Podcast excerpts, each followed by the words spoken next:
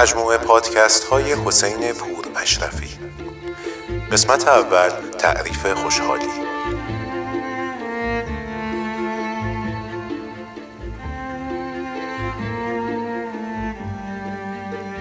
انسان خوشحال انسانی مؤثر و خلاق است. ولی سوال اول این است که خوشحالی چیست؟ خوشحالی حسی است فقط و فقط مربوط به اکنون. در حال حاضر در همین لحظه. حال ما یا اکنون ما خوب است که خوشحالیم یا بد که بدحالیم. این را غالبا کامپیوتر عظیمی به نام ذهن که در وجود ما تعبیه شده تعریف می کند که حال ما خوب باشد یا بد. ذهن مقوله پیچیده و عجیبی است. از زمان بد تولد یا به روایت یونگ خیلی پیش از آن تمام تجربیات و وقایع زندگی ما را ثبت می کند و آرام آرام حلقه های زنجیر سرنوشت ما را می سازد.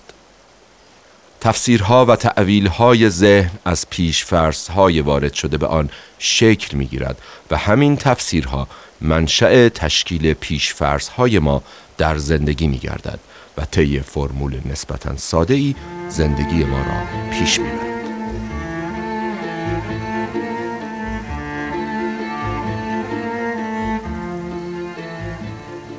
ترس می تواند مثال خوبی برای روشنتر شدن موضوع باشد. اینکه اولین بار چگونه ترسیدیم و ترس چه تجربه ای در ذهن ما به جا گذاشته ما را شرطی می سازد. تجربیات را تعمیم می دهد و عامل بازدارنده ای را در ما به وجود می آورد. این قانون آفرینش است و قطعا بدون خطاست. زیرا انسان ها می بایستی تجربه ها را ثبت می کردند و از تکرار آن برای زنده ماندن جلوگیری می نمودند. ولی مشکل اینجاست که انبوهی از پیش ها و تجربیات اندوخته شده در ذهن دستگاهی در وجود ما می سازد به نام زمیر ناخداگاه که انگار نام آن را باید زمیر تمام آگاه بگذاریم زیرا تمام عکس ها و بعضا تصمیم گیری های ما توسط این قوه آگاهی رقم می‌خورد. او با یادآوری خاطرات تلخ گذشته ما را از خطر مسون می دارد ولی گام های ما را برای جلو رفتن سست می کند زیرا پیش فرض های فراوانی برای شکست دارد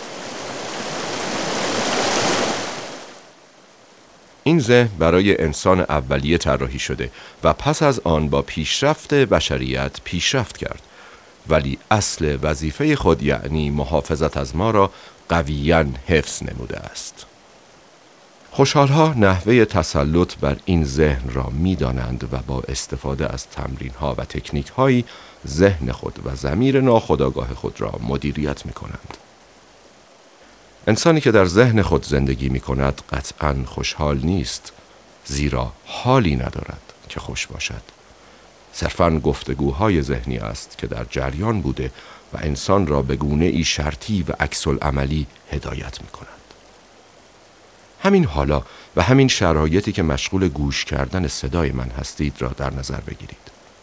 لطفا چند لحظه دست نگه دارید و مانند یک ناظر بیرونی نگاه کنید.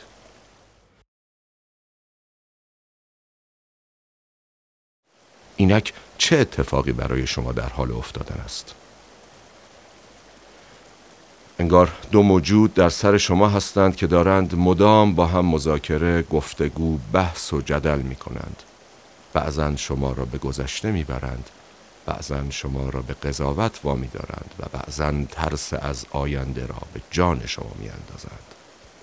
شما کتاب می خانید. رانندگی می کنید، تلویزیون تماشا می کنید، در جلسه ای حضور دارید، اما در سر شما چیز دیگری می گذرد و مدام این گفتگو در جریان است. سوال ساده من این است که چند درصد از زمانی که بیدار هستید زمان حال را درک می کنید و از این گفتگوهای ذهنی فارغ هستید.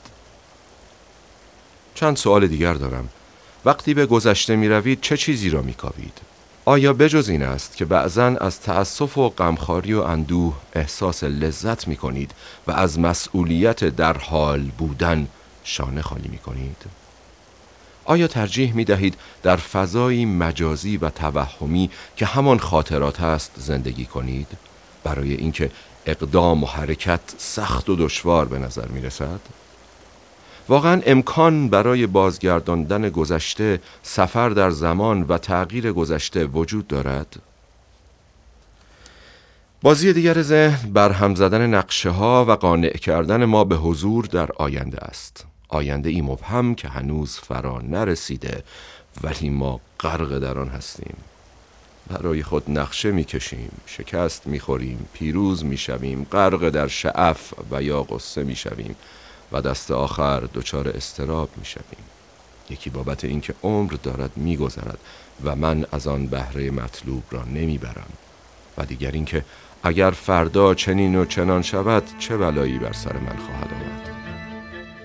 تمام اینها ما را از زندگی کردن بهره بردن از لحظه و حال و خوشحالی باز می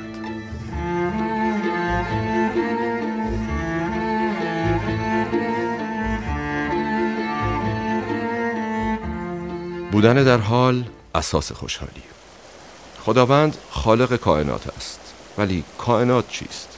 بی نهایت، بی انتها و این به چه معنی است؟ آیا می توانیم زمانی برای کائنات تعریف کنیم؟ آیا اصولا می توانیم مکانی برای این بی انتها و بی نهایت تعریف کنیم؟ قطعا خیر. خداوند به عنوان خالق هستی مستقل از مکان و از زمان است و این به چه معنی است؟ همه چیز در حال وجود دارد.